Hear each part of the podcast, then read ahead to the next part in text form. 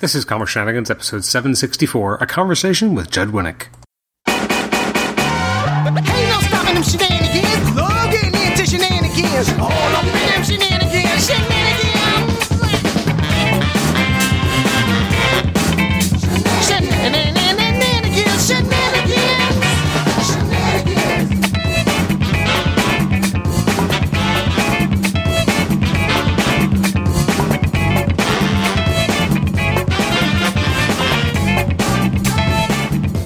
Welcome to the Comic Shenanigans Podcast. I'm your host, Adam Chapman. This is episode seven sixty-four. It's a conversation with Judd Winick.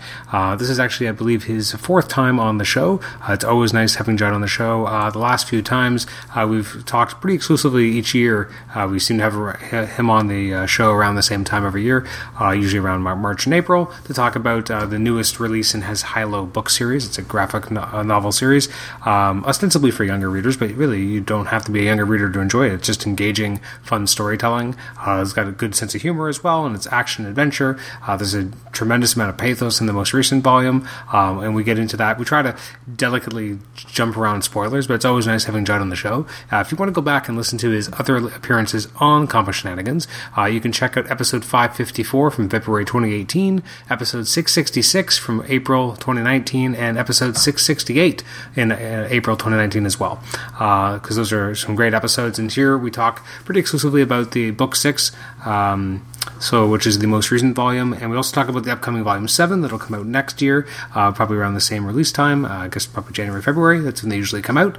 Um, so we talk about that. Um, we also talk a little bit about relatively recent comic news in terms of uh, did Dan DiDio leaving uh, D C or no longer being part of D C. Uh, so Judd kind of has some remembrances of some awesome times working with with Dan and uh, their relationship and uh, what it was like for them working, you know, coming on to D C in and around the same period. Uh, in the early two thousands and what it was like working together. Uh, we'll also talk about uh, some of his other uh, writing projects that he's done in the past, such as working on Barry Ween and others. So, uh, you know, strap in. This is another fun conversation with Judd Winick. You can email me at comicshenanigans at gmail dot com, rate the show on iTunes, subscribe to us on iTunes, and also listen to us on Stitcher. Thanks again, and once again, enjoy the show. Judd, welcome back to the Comic Shenanigans Podcast. How are you today? I'm excellent, sir. How are you? I'm good, I'm good. It's uh, great to have you on. This is your fourth visit in three years. Um, so every year we have you come back and we talk about the most recent Hilo release, and this uh, this is a big one this year. Yes, it was. Yes, it was. Um, yeah, I'm talking past tense. It is, and from from where I sit, somewhat literally. Uh, yeah, it's it's it is out the door. It's out to the public. It's we are done. Uh, But yeah, it was a it was a fairly uh, fairly momentous. So uh, I was happy about that. For sure. I guess for those playing at home, I should explain. Uh, it's uh, um, so the Hilo series. We are up to book six, and as I explained to anyone who could bother to listen, that this was the uh, end of our first big story arc, um, which was like it's not the end of Hilo, where I, I literally just finished book seven uh, about two months ago. Um, Two months? Yeah, about two months ago. And uh, this is just the first, the end of our first big story. Comic nerds understand how story arcs work. If you don't understand what story arcs mean, think of it like a season of television. This is the end of our first big season. We'll call it that. Um, and uh, and that was, was kind of a long time coming. I enjoyed playing to an ending, and um, and I hope people liked it. I really do. No, I, obviously I'm going to talk about this volume, but it's interesting. So this is a big year. Uh, happy belated birthday. You just had a big birthday. Yes, I turned fifty last month. Yeah. Does that feel last real? Last month? Yeah, we're in March now. Yes, last month. um, it's it was it was it was a slightly weird one. I mean, it might be it might be weirder for folks if they're in a bad place. I'm not. Um, I have a wonderful family. I've got a wonderful partner. My wife Pam is fantastic. I've got kids. I have a job that I love. I love. Um, all that said, yeah, turning fifty, yeah, still kind of sucks. You, you really you can't help it. It's fifty. You tend to think about it a lot. You know, it's like, wow, that's that's fifty. fifties, fifties not young. Uh, prior to, I think, this birthday, pretty much with almost everybody, unless they're, you know, almost tipping seventy. When you say something like, nah, you know, I'm pretty old. It's like, oh, how old are you? It's like, well, I'm fifty. And they go, well, you know, they'll say it with a little bit of pause, as if like, you have a point there. Yeah, very good point as far as being old. Yes, perhaps, yes.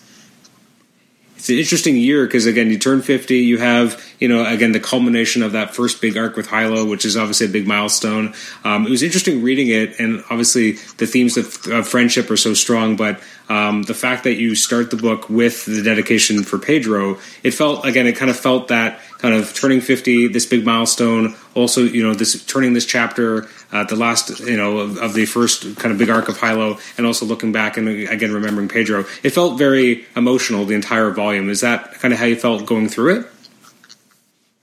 Yeah, I would say it's it's very astute. Um, it uh, it I don't think it necessarily started that way, but as as going through it, and I don't want to, I'm not going to get into spoilers too much, but I will say that yeah, there it is a book that deals with loss, uh, and in doing it, um, and for those playing at home, uh, twenty-six years ago, I was I was a cast member on M T V's Real World in San Francisco.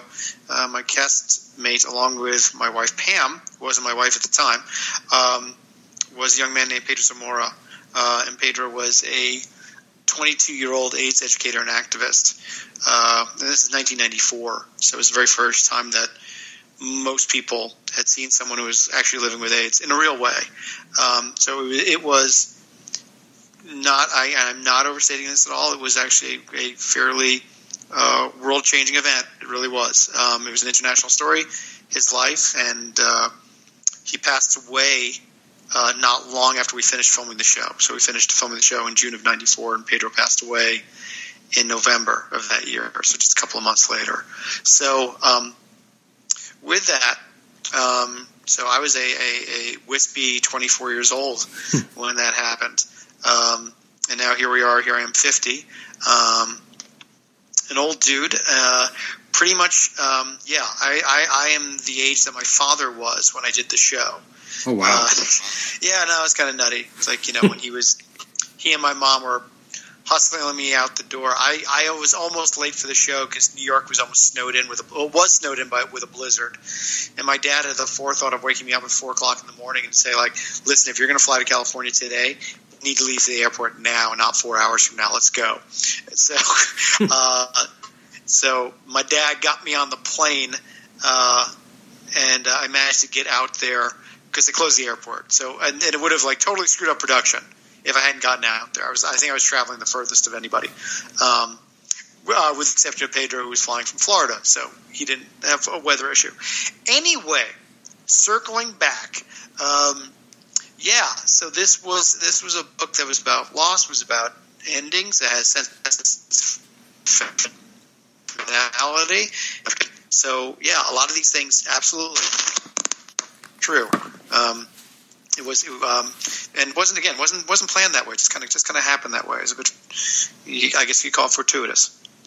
Here's a, a silly question, but like uh, this is this is naivete, so I apologize in advance. So when you create a uh, you know a piece okay. of, one of your piece of works, um, like at what point are you coming up with the dedication or deciding to dedicate it to Pedro? Is it very early on, or is it kind of after it all kind of comes together and you realize you know the resonance that it has, or like how did that? And maybe that's overstepping, and I apologize if it is. No, no, no, no it's, it's totally cool. And uh, the truth is, it, it, it yeah, it, it actually it it happens when I'm done. It really does. When I'm when I'm done is when uh, I figure out who this book should be for. Um, you know that and, and the title. There's things that happen. You've got to, you know. I, I, I guess another way of putting it is that I don't treat it lightly. Um, that they're kind of important to me. You know, like this book is obviously going to be, uh, you know, dedicated to you know my, my, my kids for you know whatever reason. Um, this one's for Pam. This one's for uh, you know two friends of mine made the book instrumental. But in this case. When the book was over, it's like, yeah, it's like I'm I'm actually, you know, um, there is actually dialogue in the book which was uh, lifted from a graphic novel I did about Pedro um, called Pedro and Me. Um, I literally took a couple lines of dialogue right from there uh, because as I was noodling around with it, it's like, well, what am I doing? You know, it's like this is this is what I'm trying to say, so I might as well say it. Um, When, when discussing, you know, loving someone and losing them. Um, so, yeah, so when I was done, it seemed kind of obvious. Like, oh, yeah, no, I'll dedicate it to him. Hmm. It's interesting. I, because I in a, in, oh, go yes, ahead, sir. Please. Well, no, I, um, all I was going to say is that part of it was also, um, I came I came around to around to like becoming, well, I'll call myself a graphic novelist, I guess, uh, doing uh, graphic novels because of Pedro. Um, I always wanted to do comic strips, and I thought that's what I was going to do with my life. And when uh, the first graphic novel I did, the first time I ever did sequential art, really, for those playing at home, sequential art, that's comic books, panels, and word balloons over their heads uh, that are not comic strips. um, that's, I mean, you can argue, what you, well, we'll, for, for sake of argument, that's what we'll call it. But um, I had never done that before until I did this book about Pedro. And when I was done doing this book about Pedro, that's when it clicked with me. It's like, you know what? Actually, this is how I want to tell stories. I don't want to do comic strips anymore. This is really, this is really where I feel most comfortable, and this is how I want to do it. Um, so I owed that to him. So it was also really coming full circle in a lot of ways. Like, you know, this was, you know, the end of a major endeavor. I was, I, I, I was, I was darkly always worried. Like, man, I hope. I hope nothing happens to me because I really want to finish these six books. If I don't finish this first story arc, I'm really going to be bummed. I get that. Now, I, I have a question. So, I mean, so talking about Pedro and Me, so I, I've read it. It's, I mean, I remember when I read it for the first time, it was only a few years ago, but I remember I was uh, on public transit at the time when I was, when I was finishing it. I could not put this thing down. I just had tears in my eyes because it was so emotional. And so it was deeply impacting. So first of all, like, thank you for that amazing journey. And like, I, I, I was too young at the time to have known anything about the real world, so I would not have experienced any of that. But um, I just found that to be such an incredibly moving story. So I just want to thank you for putting that together. Obviously, it was for, for Pedro, and but just as a reader, it was a, it was enormously moving. Oh, thank you. I appreciate that. Thank you. Yeah, and y'all didn't you didn't have uh, you didn't have M T V for quite a while. I mean, I, I I don't know the age disparity. I know when we were doing the show, um, and uh, forgive me, you are uh, you are Canadian, right? I am Canadian. I yes, correctly. You are correct there. Okay. Yes. So it was it was Much Music, right? That's right. Did they even have that when you were a kid? I mean, Much okay, Music yeah, was so, around. Uh, I'm, so I'm thirty-six. Um, so I mean, like, things were around, but we didn't get a lot of the, the programming, the like the television programming that I guess was on M T V. We got all the music videos, but we didn't get the uh, mm-hmm. the actual programming. At least not at that time. We actually called uh, called in some favors, and this is back in like ninety-six, so we could get backstage uh, at the uh, at a Bare Naked Ladies concert. That's uh, awesome. Pam and I were huge. We were huge, huge, monstrous, huge fans, and they were coming through San Francisco. And we did the thing we never ever do, which is just randomly called, like, we got a hold of the promoter and said, yeah, hi, we're Pam and Jeff from the Real World. Can we get backstage passes? We never did this. And honestly, I've not really ever done it since. Um, and uh, it was only when we – and the thing was, well, well, well, it was ninety-six. The show, like, only, you know, was on ninety-four, and we really had a lot of street cred, which was a lot of fun. Um, and uh, so when we'd meet people, invariably almost everybody knew who we were, except the Bare Naked Ladies, who did not see it because it, mm. was, it was not in Canada. And we're, we're talking to them. It's like, no, no. It's like, yeah, we heard of that show. It's like, okay, okay. We lasted about ten minutes. Like, this is deeply uncomfortable. We thought we'd have like some kind of meaningful exchange. Like, okay, we're never going to do this again. Bye, bye, bye. So, yeah. So they were like, Bare Naked Ladies, Bare Naked Ladies, Much Music, Canada story. That's that's outstanding. Failed celebrity, I guess. That's funny. Um, yeah. You getting, roll the dice sometimes, it just doesn't happen. So getting back to Hilo uh, for a second. So, I well, first of all, you mentioned sure. that you, you've already finished Volume seven. So are you way ahead of schedule on this? Because I feel like when we spoke a year ago that you weren't done six yet. Um. Yeah, in this case, uh, yeah, with that, well, it's probably like a matter of months. Um, you know, you give me a month and suddenly I've got like forty pages still to finish. I'm just, you know, ready to punch myself in the face. Um, in this case, uh, managed to, uh, I managed to get done before the book tour, um, which was starting in February. So, um, uh, yeah, I'm, I'm, I'm actually not ahead of schedule. I'm on schedule. This is where I'm actually supposed to be. This is where the only slightly arbitrary deadlines um, would, would like me to be. So, um, so right now I'm working on uh, working on the next book, um, and we'll see. This will be uh, we'll see how schedules work and and how in the new normal, and however mm. the new normal lasts. Absolutely. So with with this volume, one thing I, I love uh, that throughout all the books, but uh, has always obviously been your sense of humor. You bring a, a nice sense of humor to the action adventure and the pathos that you put on the page. Um, and my favorite character has got to be uh, oh my god, I'm I'm I'm, go- I'm blanking on her name. Um, the Scottish uh, cat, Polly. Yeah, yeah, Polly. Yeah. It just feels like you get yeah. to work out all your humor in that character, and there's nothing that that, that cat could say that I wouldn't laugh at. Thank you. Yeah, no, I I, uh, I appreciate that. She's uh, um, for those who are playing at home, we have a anthropomorphic cat from a different world who uh, um, who's Scottish, which. Um, You know, you only know if you've heard me talk about it. Maybe here and there people can pick up that she's supposed to be Scottish. Uh, I write her somewhat accented, not not in a way that like is, is too over the top. Uh, but yeah, she's she happened to be very very funny, and I just kind of lucked into it. And uh, people dig her, which is which just kills me. Yeah. um, and in this in this in this volume where things get kind of serious, it is nice to have someone who lightens the mood so much. And can be so ridiculous and brave and funny. So I'm glad you dig her too.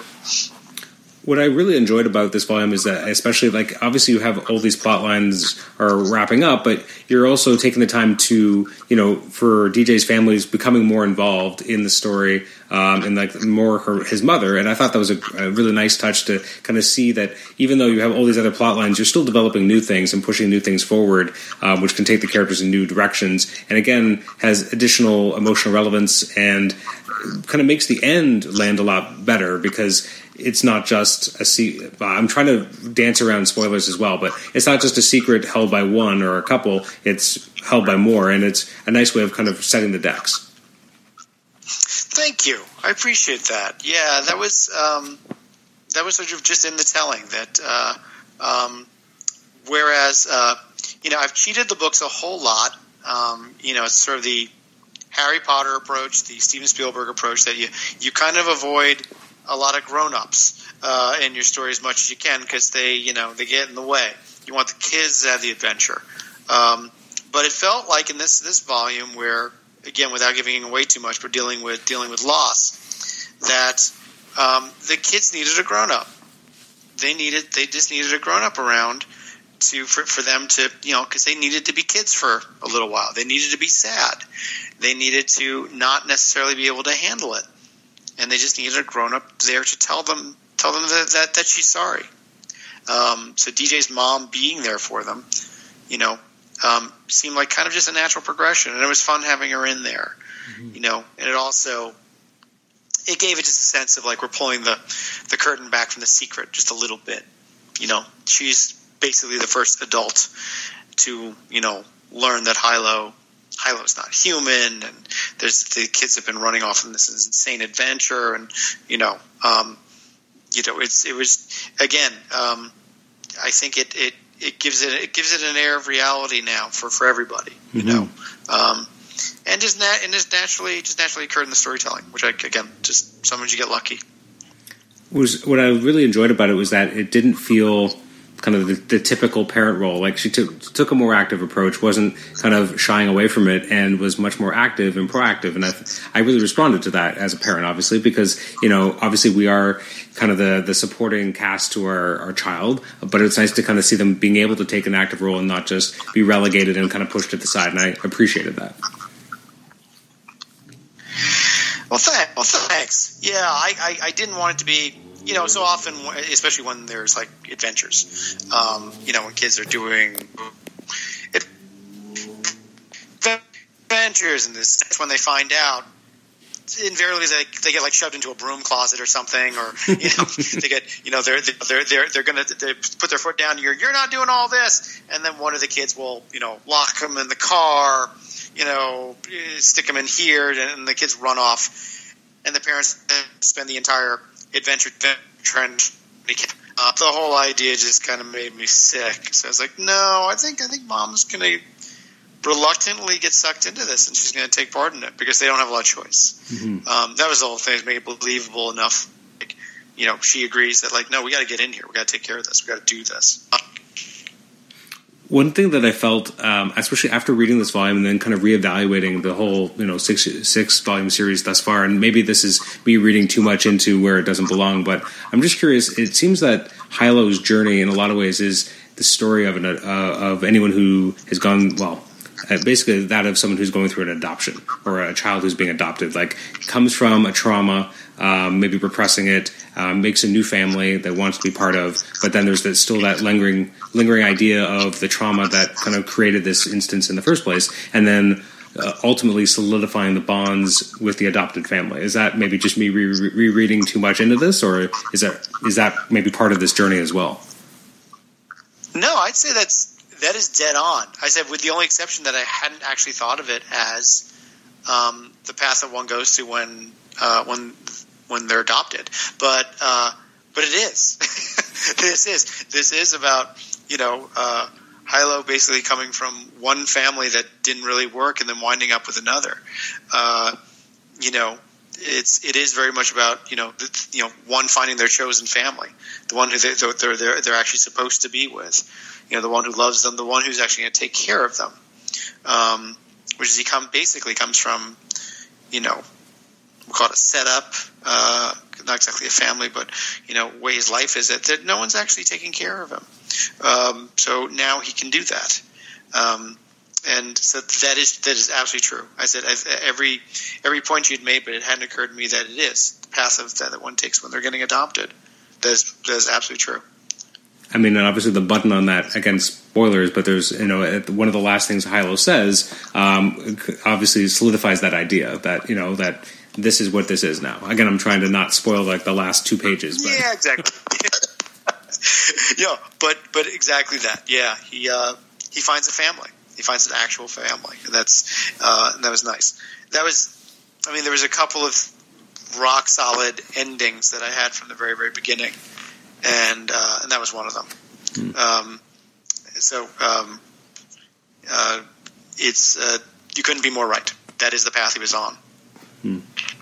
Now, when you when you finish this book, so again, I, I can't even imagine what it must be like to. Again, you've been in this long journey with Hilo. You've always kind of had an idea of where it's going, and then you're kind of rocketing towards the wrapping it all up. But at the same time, you know that.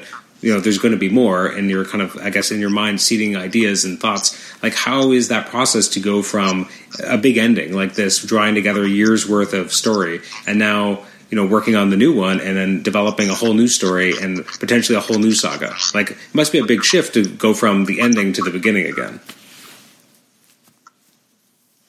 It is. I mean, I, I will, I will and, and not to be disingenuous, but, uh, um, and this is it's it's a conversation that I had with uh, with comic writer Ed Brubaker a lot when we would work with other people, uh, you know, doing other things, you know, working on television or you know, or movies or books, and you know, when, when we were working outside of superhero comics, Ed Brubaker wrote superhero comics for a number of years before becoming a T V writer producer. Um, and when you do superhero comics, which we both did for well over a decade, um, you develop certain muscles. As far as coming up with plots quickly, um, because you don't have a lot of choice, both and because the nature of superhero comics, they just have to they, they have to come out every single month, and you're doing multiple titles, so you can't get you can't get prissy, you know. It's like you got to move it along, you know. You got to figure out what you're going to do, and then coupled with that, now and again, and when I say now and again, I mean a lot. Uh, you'll find out that big idea you had. Uh, it's like, oh yeah, well you can't use you can't use Nightwing in that book. Like, sorry, yeah, well he broke both of his legs in his own book, so he's gonna be out of commission for like three months. It's like, oh come on now, can't we just like do a little time shift? Is this supposed to be three months later? Like, nope, broken legs, can't use them. You want to use the Flash? It's like, no, I don't want to use the Flash. It's like, ah, and suddenly you've got you know a day and a half to figure out how to fix this entire you know four or six issue story arc, which doesn't have a character in it that you were planning on. Um, so it trains these muscles when it comes to like plot and storytelling, which um, you kind of can see where the pieces are supposed to fit on a, on a regular way. You just work it out. You just work it out. Um, we used to joke. It's like, yeah, no, it's like, it's like how we could see the Matrix. It's like the Joe Pantoliano scene. Like, it's like I look here, and like I know you just see X's and O's, but I see like a blonde, I see a brunette. It's like we're kind of that way too. It's like we just, you know, we can see where the, like, well, if we take this character out, put this one in instead, it'll fall into place in that way, and it'll be fine. Um, saying all that, um, the next series of books. Well, I had I had time to think about it, where when the story would end and when the next one would begin. Um, simply because at first I didn't, I wasn't planning on it.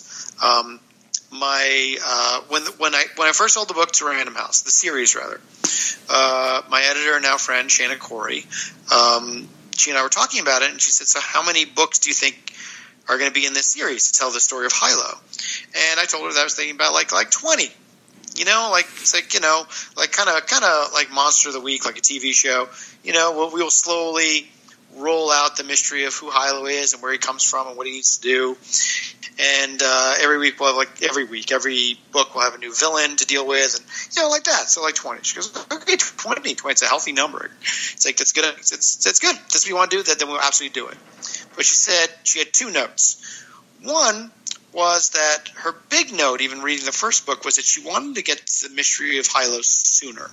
I was holding back too much. She said, I kind of want that to be like the A story and a little bit less about a new villain in every book. I think it'd be interesting that if we try really, really hard to move the story forward, you know, with every book. And I was like, oh, okay, that is interesting. Then she pointed out that you're averaging probably about a book a year. Um, so if you're going to do twenty books, then a ten-year-old who reads the first one is going to be thirty by the time you're done. It's like, and I had to say, yeah. So that's that's kind of a long time. She goes, yeah, no, it is a long time. But uh, you know, if you want to do that, I'm fine with it. Like, oh no, no, I don't want to do that. Are you sure? It's like, no, I don't want to.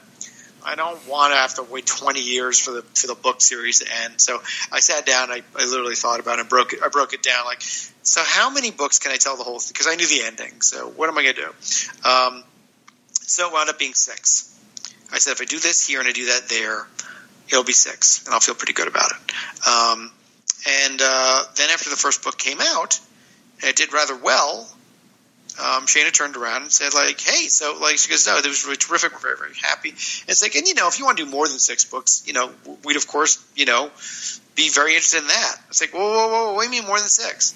That's it. It's like, I got six books. That's that's going to be the story. It's over with after six.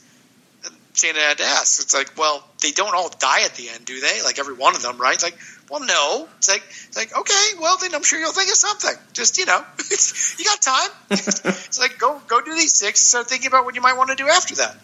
And with that in mind, around the third book, it's something, you know, had, had clicked in my brain. And I feel comfortable talking about it now because if you haven't read up to the third book and listening to this, I don't know why you're listening to this. Um, so in the third book, uh, Gina, uh, Gina Cooper, who is one of our three main characters, discovers that she can do magic. Um, she's visiting Polly's world, and turns out she can do magic, uh, just like Polly. Um, and as the books go on, she can continue to do magic, and she's pretty good at it. So you might have seen the last page of uh, the last Hilo book, which we talk about the next book, and the next book is is Hilo book seven, uh, Gina, the girl who broke the world. Um, so with the first six books, Hilo's kind of the superhero with superpowers, and D J and Gina are the ones that kind of back her up. Well, with the seventh book, Gina's the one with the superpowers, and Hilo and D J are the ones that back her up. And uh, so that occurred to me a bunch of years ago, and so I've been messing around with that story in the back of my head for a while, uh, and also able to, you know, seed it here and there when I could, like, yeah, put a little bit in here, and like that I'll pick up later. And um, so I lucked into that too. So um, I didn't find it insurmountable, and maybe which is why I got it done rather quickly. Um, sort of, you know, still took a year, but um, the Gina book was was done because, you know, I had an awful lot of time to think about it. And I knew where we were going.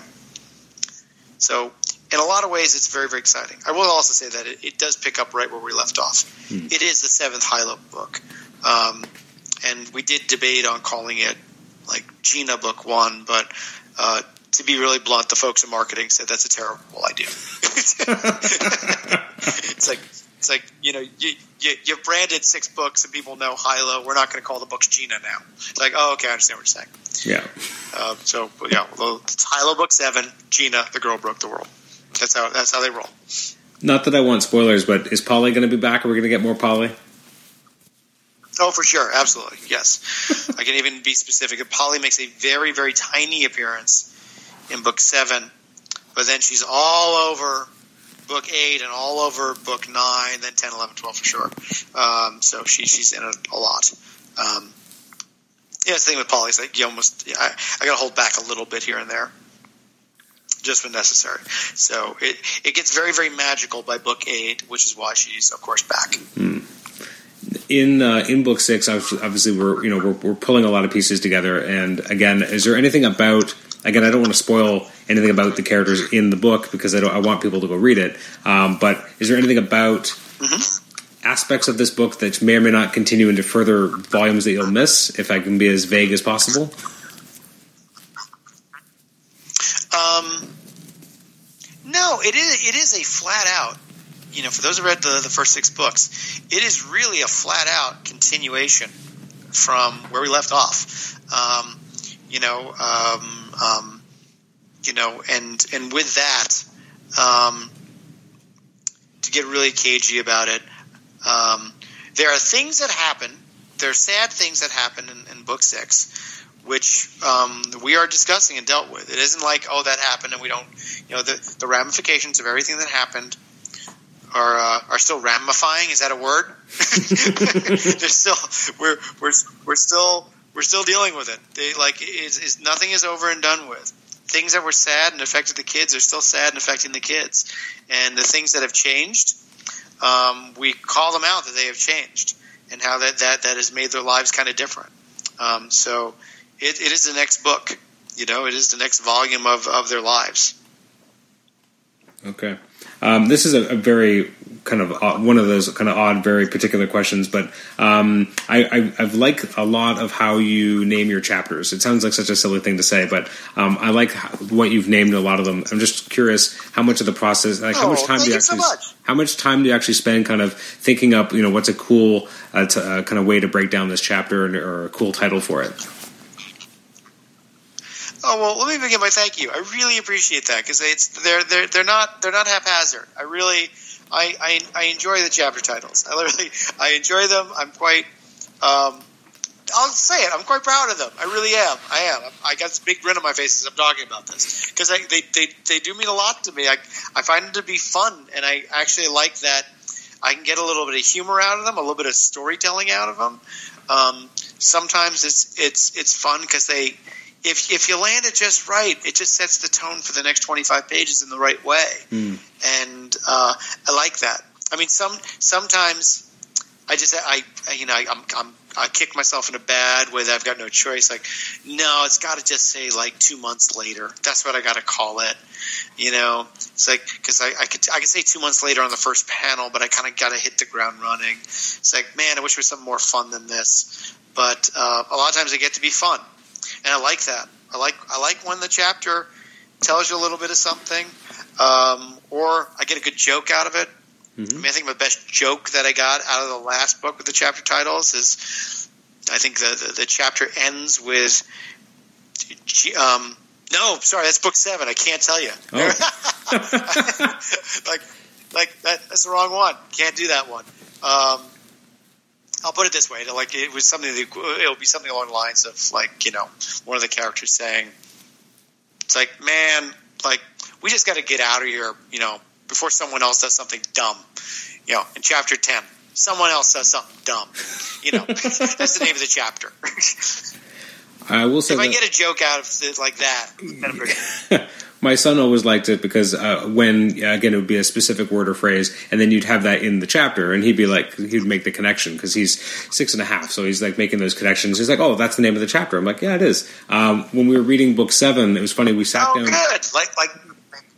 We uh, we sat down to read, uh, sorry, book six, I should say, and uh, we open up chapter one. I'm like, okay, Zach, you know, I don't know if we have a lot of time tonight. We'll just read one chapter, and then we go, and it's literally one page. And he's like, "Dad, come on."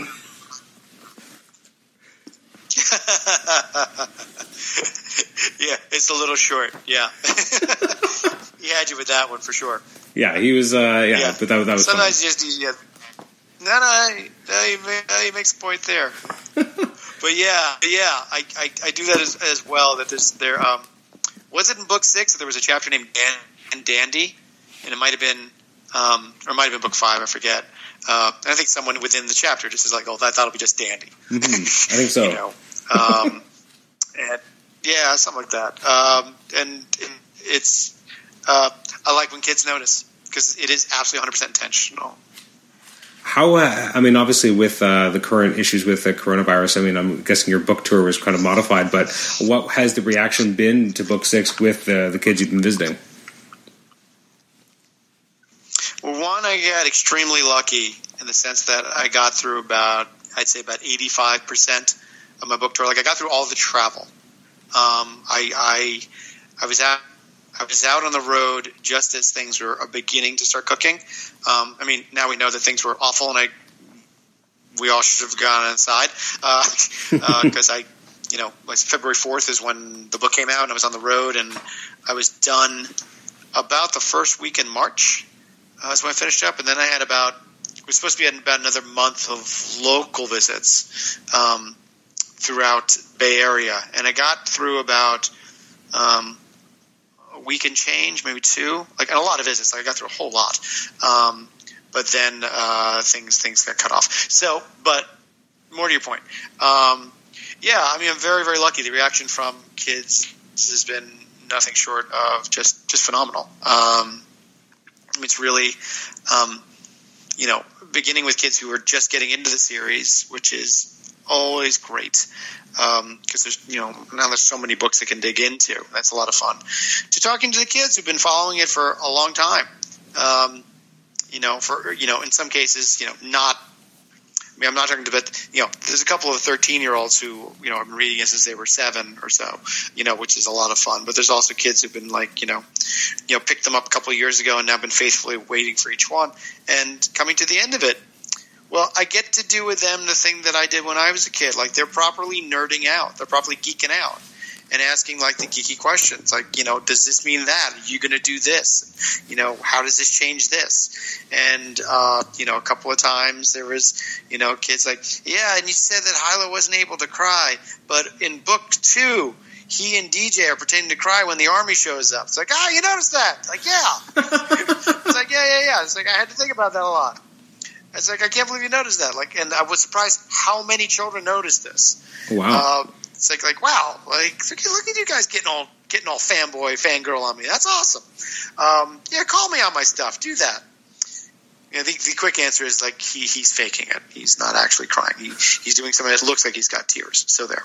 Um, but uh, it's uh, it's been terrific. I mean, it's you know. Um, Everybody should have my problems. Uh, you know, the book is sold very, very well. The series is doing very, very well. Um, you know, and uh, and most importantly, kids really like it. You know, I, I, I rarely have have a problem with. Uh, well, there's not a lot of pushback. I'm not getting a lot of criticism, and I, I guess maybe after twelve years of writing superhero comics, when it's pretty much all criticism. Mm-hmm. You know, it's just, it's all like you know, and. Uh, You know, I was there the the early early days of uh, of of, uh, of the internet uh, and uh, message boards, and uh, before we were calling them haters. You know, I was dealing with that. Um, so it is a real pleasure to be writing books for young people who dig your stuff because it's a whole different avenue. Absolutely. So. I don't know if you if you have a lot more time, but uh, I had a few questions. I, every time I have you on, I like to probe a little bit into your comic book writing career. Uh, if you have uh, a few sure. minutes to do that, absolutely, let's do it. But before I actually have a question about something you wrote, um, I'm just curious about. So last, I guess it was last month. Uh, time seems to have no meaning now that uh, coronavirus has taken over. But um, recently, Dan DiDio was obviously kind of moved out of D C, and obviously you had a long-standing relationship with, with Dan, and I always liked his his kind of role. And I was just curious um, what, if you had some good Dan DiDio stories to tell. Oh man, um, I, I could I could devote um, an entire podcast to it. Um, uh, Dan and I. Dan, oh yeah, Dan and I are old friends. Um, Dan, um, I, when did he come aboard D C? I'm guessing early two thousands, um, just when I had started at uh, writing Green Lantern. And Dan had actually signed um, before. The, I mean, he signed Geoff Johns and I to exclusive, exclusive contracts with D C, and that's kind of where it began, the exclusive contract war between D C Comics and Marvel. Like, Dan was the first one to do it. It was a new idea, the idea of asking writers to only write for, you know, basically, you know, one of the big two. They, they you know, and if you were doing indie stuff, they were okay with that. But um, so Dan and I had a very, very long and ridiculous relationship uh, in a good way. Like, Dan would often um, come to me with insane ideas. And also equally terrific is that he'd let me do my insane ideas. Um, I mean, to talk about, like, I mean, as far as crazy stuff, um, you know, it's like, hey, I want to do another Crisis. It's like, okay, great, let's do it. What are we going to do? It's like, and this is this was early days. Like, there had not been a Crisis since the one when I was a kid. And I mean, I do mean a kid. You know, I think it was nineteen seventy-nine or eighty when D C did their first D C Crisis, Crisis on Infinite Earths. So this was a big deal. Um, I will say, and God, I talked about this two years ago or a year ago, and people got so pissed, but I'm going to tell it again. Um, Dan and I were at the pre- premiere of Shazam. That's right. I happened to be in L A. Pam and I happened to be in L A for, for over the summer.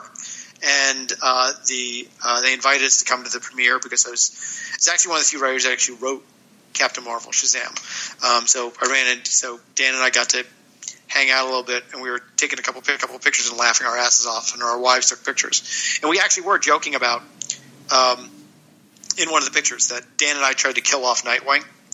Now, mind you, this was well over ten years ago, and this was, we were doing Crisis, and uh, the folks who were planning Crisis were me and Dan DiDio, uh, Geoff Johns and Greg Rucka. We were the guys who were mapping it all out. And we wanted a major character to die, just like Flash and Super- and Supergirl had died in the original Crisis. It's got to be someone who counted. And Dan and I were, were, were zeroing in on Dick Grayson. And we were zeroing in on Dick Grayson because, like, it's like, man, we've got a bunch of Robins, all right? We've got, you know, we got Tim Drake, you know, and we can always make more. It's like, it's, it's fine. Like, he's been around long enough. And, like, this would be t- like, and, and, you know, Geoff and Geoff and Greg were a little bit in the camp, like, it feels like it's too much. It's like, no, that's why we should do it. It's terrible. It's going to be so sad. It's gonna be so sad, and it's like, like it's it's perfectly awful. It's like it's gonna tear everyone's heart out. It's like we kept saying, like, it's tearing our hearts out just talking about it. It's like we could barely stand it. It's why we should do it. Uh, and we were so gung ho about it. When it finally came down, Paul Levitz just said, "It's too much. We just can't." It's like, oh, come on. It's like, no, no, we just can't. Like, okay, okay, okay. You know, when we'd come down off of it, we we'd agreed, like, yeah, it would have been too much. It would have been too much, but we just shared that sort of feeling of, like, no, sometimes you gotta just jump off the cliff. This, the, the, you gotta, you gotta, you gotta serve the story. And even though it seems like, oh God, it's so, it's so emotionally heart wrenching. Like, that's why you gotta do it. And as the fan, you gotta let go of it, and you gotta embrace it as a storyteller. Dan and I always shared that. We were always willing to jump off the cliff. And and oh man, I mean, he got. He got beat up for so much stuff over his entire tenure, and he got none of the credit for all the crazy things they did that people loved. Every time anything, anything amazing happened, they would credit everybody who worked on the book and not even realize, like, yeah, you know, that was Dan's idea for, like, the start. You know, he brought everyone together, put this writer and this artist on this title with this book, with these characters, and that was his idea, and then set them off to, to, to, to go do it. Um, and I got a bunch of stuff. Dumb stuff too, amazing stuff too. Just, but he, uh, you know, he changed D C Comics. He did. He changed comics in general, um, and uh, and we always we always had a great time. That's, I mean, I think I don't think people know that that like it's work, and it's it's always kind of ridiculous. But you know, you are doing fan fiction. You know, that's that that is what superhero comics are. Every single time. I mean, no matter what you're doing, you are just you get to make up the stories of the characters you love, you know, and uh, and that's a blast. And Dan is someone who allowed me to do that for years, so I was very, very grateful. And and sorry to see him go. It's Um, I feel very, very comfortable saying it's a huge mistake. and uh, and I I I, I uh, also am very, very eager to see where Dan's going to wind up next. For sure. And I will be the first one online there to to buy or contribute. You know, count me in. As a as a fan, as a I guess a layperson, I always felt that uh, his I guess his tenure on D C was typified by uh, not uh, not being afraid to take big swings. Um, you know, and sometimes they worked out really well. Oh yeah, and yeah. As you said, they worked you know really worked worked really well, and readers really liked it. And sometimes they didn't, but uh, it felt like there was a fearlessness there to try things. And if something wasn't working, get rid of it, try something different. And I think you need that in an industry that could be complacent. And it's good to have someone who's kind of uh, not you know not afraid to take risks. Yeah, no. Sometimes you got to crash into the wall. You got to. I mean, I mean, especially with superhero comics, especially with superhero comics. They've been around for, you know, Batman's been around for eighty years. That's eighty years. No one else does that. There's no other. There's no other medium that does this. You know, nothing. T V, motion pictures, books. There's nothing like it. There's nothing like it that week in and week out for eighty years, this character has been written about, and that you still get, you know, you know. actual human beings who complain when they change stuff. Oh, you've ruined it. It's different. Now it means all the comics I grew up reading no longer count. It's like the comics you read were that was thirty years ago. You got to understand things have to change a little bit. Batman is still going to be about twenty-nine to thirty-one years old. Never grow old. Never die. Never kill anybody. It's like he changes so little. There are going to be things that have to change. Otherwise, you just can't tell any stories. That's just the way it works. That's how comics work. Um, and Dan was someone who always understood that, that there's going to be changes and you just have to take the hit. You just have to understand that to tell these stories and to make them count, to make them interesting, you're just going to have to do different stuff. Now, we may have talked about this in the past, and so I, forgive me if we've, if we've kind of gone over this ground before, but um, when you brought back, actually brought back this time Jason Todd, obviously it was kind of building off the, the tease that was in Hush, but you guys actually made it happen. I mean, that was a big apple cart to kind of tip over too, because that was, you know, one of those big deaths in D C, which, you know, was still lasting at the time. Was it, you know, what was the internal kind of thought process on, can we do this? Is this, is this going to be, you know, big, or was Dan like, let's do it? Um, it went like this. It's one of my favorite Dan stories, but it just happens to be because it's all about me. Um, uh, Dan, uh, uh, Dan and Bob Schreck uh, had me come on board, and I did. Uh, it was four issues, six issues. I can't remember my first my first at bat with Batman, which was As the Crow Flies. I think that was um, four. Yeah, I think it was four, and. Um, I introduced this little idea that, you know, that Jason Todd might be back, but it could all be wished away because it was, um, you know, so so Jason Todd as Hush makes an appearance in there. Um, but it all might have been just wished away because uh, he's fighting Scarecrow and maybe it was all hallucination. We don't know. And um, but I had this big idea that I really wanted to actually bring him back, like for reals. Um, and uh So I was literally having, you know, when I, I, I was, I had just finished the last script uh, of As the Crow Flies, and Dan wanted me to stay on board for, for like, you know, for a longer run, for like a year or two. Uh, and we're having, we're actually having breakfast at the San Diego Comic Con, and uh, one of the, one of the uh, subjects of this breakfast is going to be we're talking about my Batman run. It's like, so what do you want to do? I said, well. Okay, I want to bring Jason Todd back for real. It's like, oh, okay. I said, are you into that? He goes, yeah. Like, what do you have in mind? It's and with that was like, I'll do this, but what are you going to do? um, so I basically told him, like, it's like, okay, I see this whole thing as an opera. I see this, like, you know, the, like it's just like it's it's like it's a hundred miles of broken road for Batman. It doesn't it doesn't take away anything from the loss of, of, of Jason Todd because he comes back and he's a villain. Like Dan's going, uh huh, uh huh, uh huh. I said, but the whole thing culminates. Spoilers if you have not read Under the Red Hood or seen the movie Under the Red Hood, that uh, the animated movie that I, I wrote, because I'm going to tell the ending right now. If you haven't read or watched it, stop listening right now. Um, so it ends with Jason Todd uh, capturing Joker and presenting him to, to Batman, and basically with the challenge that you know, you know, and that that that well, well, actually, what Batman puts it to him is that Jason, I'm sorry I didn't save you from him, and Jason explains that this it was not about the fact that you let me die. It was the fact that after Joker killed me, that you let him live. How could you do that? How could you let him live? And uh, delightfully, when I'm telling this in much longer detail to Dan, he's right on the edge of his seat, listening to me. And I said, and then I, and he goes, because that's what, goes, that's gonna be the ending. I go, yeah, that's gonna be the ending. It's like, oh, okay, write that. I said, write that. I go, yeah. If that's gonna be the story, I'm fine. Do that. You're gonna end there. I'm sold. I said, did you like that? He goes, oh, I love that. I thought this whole thing was gonna be about like, oh, you let me die. It's like this. Oh, times better. Oh, this. And then I said, okay, we're gonna probably we're gonna take a lot of crap for it. It's like, oh, we're gonna take a lot of crap for it. But I don't care. It's like it's gonna end really, really well. So that's he said that'd be terrific. That'd be terrific. And then you know, and and all the way along that you know, Bob Schreck and actually Bob Schreck, who wasn't actually too keen on the idea, um, as the story rolled out, came around, saw what I was doing, and with every month, Dan and Bob checking in, saying like, this is funnier than I thought it'd be. You know, Black Mask is funny. It's funny. This is coming along. Um, so with every bit of crap that we, we ever ate about it, people criticizing, bringing it back, it's just a stunt. Dan and Bob, and Bob Schreck, my editor on this, would say like, yeah, you'll see. He sticks the landing so well. You're going to see. it's, it's we're, we're, You're going to like it. You're going to like it.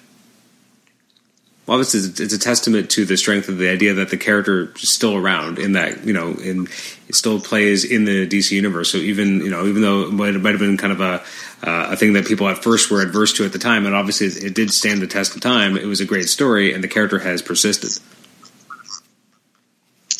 I'm very, very proud of that. I actually people people understood and got the character even more than I possibly imagined they would.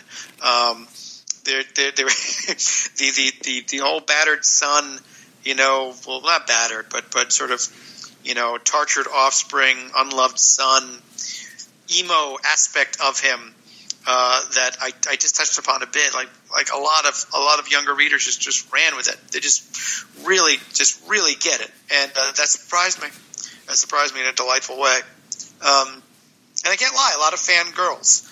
Um, over the course of my t- tenure, we uh, managed to finally, you know, start em- embracing the fact that, you know, that young women and girls read comics more and more. And uh, girls seem to be um, seem to be drawn to Jason Todd as well, which is kind of nice. It was kind of was interesting. Um, I was quite proud of that too. I'm happy he's still around. I'm thrilled. Way back in the day, if if you had participated in the one nine hundred number, would you have called to kill Jason or called to save him? You know, here's a funny thing: is that in, in, in an early interview I did when it when the book came out, I lied. I flat out. I mean, I've, I've come I've come clean on it a number of times. I flat out lied because I thought I'd make a really good quote that I that because I was um, I was reading comics when they came out. I was not reading it actively during its run. I ran I ran I read the first. It was one of the very early trades. They collected it. Mm. Uh, very shortly after the, the, the run came out, and it was a big story. And the uh, the trade came out almost a month after the run ended, and I read it right away. Um, and but I, I flat out lied when someone said no. And it's like no, no, no. It's like, so did you call in and voted? Like, yeah, no, I voted for him to live. I lied, just lied. I just thought it made for a better. I, I I thought it made for a better story, and it did. When people read that, like, oh man, he, he's like he's setting things right as far as he's concerned, man. He like he never thought Jason should die. Now that's why he's bringing him back. Yeah, yeah, yeah. I didn't do that. I, I did not.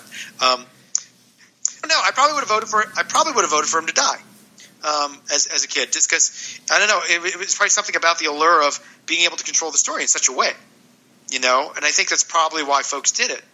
Um, you know, not necessarily because they actually had an opinion on Jason one way or the other, but it was such a drastic thing, such a such a drastic thing. You know, Robin's going to die. You know, th- it's almost feeling like there's no way they're going to do this.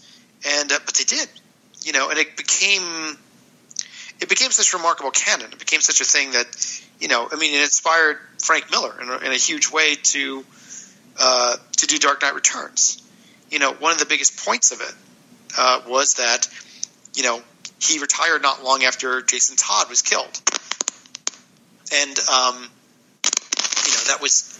Um, Both those books came out around the same time. I actually don't know. I, I, I, I'm forgetting now if Frank actually knew that Jason was being killed off in the mainstream books while he was working on Dark Knight. I can't quite remember. Or, or if it was just like insane serendipity. It might be the latter. Um, it just might be one of those wonderfully fateful things. But it did, you know, it it created, you know, his death. It created the Dark Knight that we know now. You know, it was really, it was still, it was still kind of fluffy before, before that. So it was a big deal. And I'm the one who screwed it up. So there, boom. um, so I'm, I actually just checked uh, the, the dating on it. So it looks like Dark Knight Returns did happen first. It happened two years earlier. Wow. Okay. Yeah, that's, maybe that's where they got the crazy idea. There you go. So so Frank made it happen. There you go. Got the opposite. Um, His work inspired the idea of actually killing him off. Yeah. Um, I'll have I'll just have one last question before we let you go for the evening. But um, I'm going to ask you about a book that I don't think anyone's asked you about in twelve years. Um, so I'm just curious, uh, what was behind the co-writing? I believe it was co-written, um, and what was behind the genesis of D C Universe Decisions from two thousand eight? Oh, the uh, the election book. Mm-hmm. You mean that one? Yep. Oh yeah. Okay. That was one of Dan's crazy ideas. That was one of Dan's crazy ideas, which. Uh, Yeah, people really didn't like that, did they? They really, they really hated that book. Um, I have not read it. I don't know if it holds up. I bet parts of it actually hold up. Um, what year did it come out? Uh, I believe it was two thousand eight. two thousand eight, okay. Yeah, so Dan's idea, it was, a, it, was a, it was a decent idea. It was just hard. It's a hard thing. It was just like you got to try stuff out. We were, un, you know, even compared to now, it was nothing. It was like, you know. Um, I was about to say, like, we, it was a very divisive time politically, opposed to now. um, so the end of this idea, that, like, about introducing the idea of a political election in the D C, in the D C U, and he was picking. So he tapped me and Bill Willingham, who were um, two writers who people, our politics were, were out there. Um, Bill was conservative. I actually don't know where Bill sits right now as far as like what his opinions are on anything right now. But back then he uh, um, he's, he, he was Republican and uh, and, uh, and you know supported Bush and all that jazz. Um, and uh, so he tapped us to do the book, and we plotted it together and then wrote the issues separately, and also figured out you know which characters would be like you know. conservatives and which would be, you know, kind of liberals, and and, uh, and it worked out like this this insane superhero story to go along with it. You know, so Dan had this crazy idea to do it. And I said, like, that's nuts. Yeah, I'll do it. It was one of those, like, that's nuts. I'll do it. Um, I, I can't even think of, like, some of the nutty ideas he might have come to me on and said, like, no, I can't do it. I couldn't do Countdown because I didn't have time. Um, that was another, like, gigantic um, event thing they had. But yeah, I assume to be read now, you probably read it, and Decisions probably looks extremely hokey and weird. Um, but I think we landed in a good place. The ending was the idea that people are, are asking superheroes like who they're voting for, basically the liberal or the conservative candidate. And uh, in the end, Superman, because everyone's looking at Superman, basically said, I'm not going to tell you. It's like, you know, what, what, what we do and who we are. It's too influential. You all need to make these decisions on your own. This is up to you. And uh, I thought it was a nice message. And that was Dan's idea. Hmm. You know, I thought it was a really, really nice idea. I still like that. The rest of the book, I have no idea how it how it played out still. But, you know, that I that I still like. uh, I, I lied before. One last question. I promise. Sure. You bet. Um, just curious in general. I mean, so obviously you've you had this great tenure of, of writing comics, but then now you're back into doing your own work on Hilo, and you're you're art, doing all the art, doing all the writing. Would you ever bring back Barry Ween? I just maybe, yeah. You know, I really want to. I absolutely, I, I want to, and I've never like I've never been closer to doing that because um, it took for it was a very long time. I wasn't writing and drawing anymore. Now I'm writing and drawing a lot. Um, you know, I mean, I, I really do mean this. There was there was a couple of years where before doing Hilo, it had been like a three-year period where I hadn't drawn anything. And part of it is also I realized that how unhappy I was not doing that, and that this is who I am, a cartoonist. Um, but now that my drafting table is literally cleared off and, like, you know, I had, I had books and crap stacked up on it. That's how much I wasn't drawing on it. Now, you know, it is utilized every day. I am a cartoonist again. Um At some point, I will I will tap the brakes on Hilo and anything else I'm doing, and uh, you know, and, and put and put the time in to do, you know, a bit more Barry Ween. Part of it is also helpful that I'm uh, I'm drawing on computer now, so I'm actually going a lot faster. Hmm. Um, with each book, I get a little bit quicker, and um, I know if I, I sit, I, I know if I sit down and write the script, a, a Barry Ween script will fall right out of me. Um, although, you know, attitudes have changed a little bit. You know, I I, I, I do note that, um, you know, Jeremy, uh, girl crazy Jeremy probably won't be quite as girl crazy as he was, or in the manner that he did. That, you know, I'll, simply said, Barry Ween as a book treating women as objects uh, uh, is, is something with that I would have to look at carefully. It's actually not. It's it's it's sort of a, a, a not so fine line. You know, uh, Jeremy is kind of a sex crazed little kid. Not so much sex crazed that he wants to have sex, but he he just likes seeing boobs. I think that was like the overriding factor as a character. It's one of his things, and I guess we could still do that, but I think I'll be a little more, a little more self aware. Like of how that goes. Not that it's keeping me from doing it. I still like. I would still like the idea of doing a book about a little boy who's got three hundred I Q and, you know, blows things up and says the F word every third word. You know, it cracks me up still. Just uh, a quick follow up there. When you were in that period where you hadn't kind of, you know, drawn anything for a while, what was that like? That process to kind of get that muscle flowing again, and or to kind of stretch it out and try and actually go back to the table? Because I mean, that's a long time to not do anything, or like not use that particular muscle. It was very, very hard, and it was absolutely as hard as I thought it was going to be. Um, I actually. Um, I had to kind of baby step my way in there. I uh, I got it in my head I wanted to do a graphic novel. Uh, um, so instead of doing a graphic novel, like twenty pages and then a, a synopsis. And uh, I, I did not go out with, with a literary agent. I just took it out myself to editors I knew. And I got the same reaction from all of them. That they kind of just want to see the whole book. They kind of just want to see the whole book. And then when I start, started toying around the idea of just doing doing the book, I realized that this isn't even the book that I wanted to do. And, like, what do I really want to do? It's like, I want to do a superhero book for kids. That's what I want to do. I want to do an action adventure for everybody.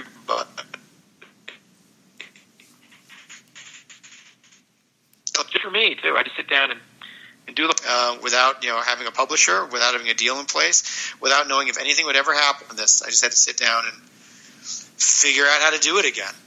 Um, and not as...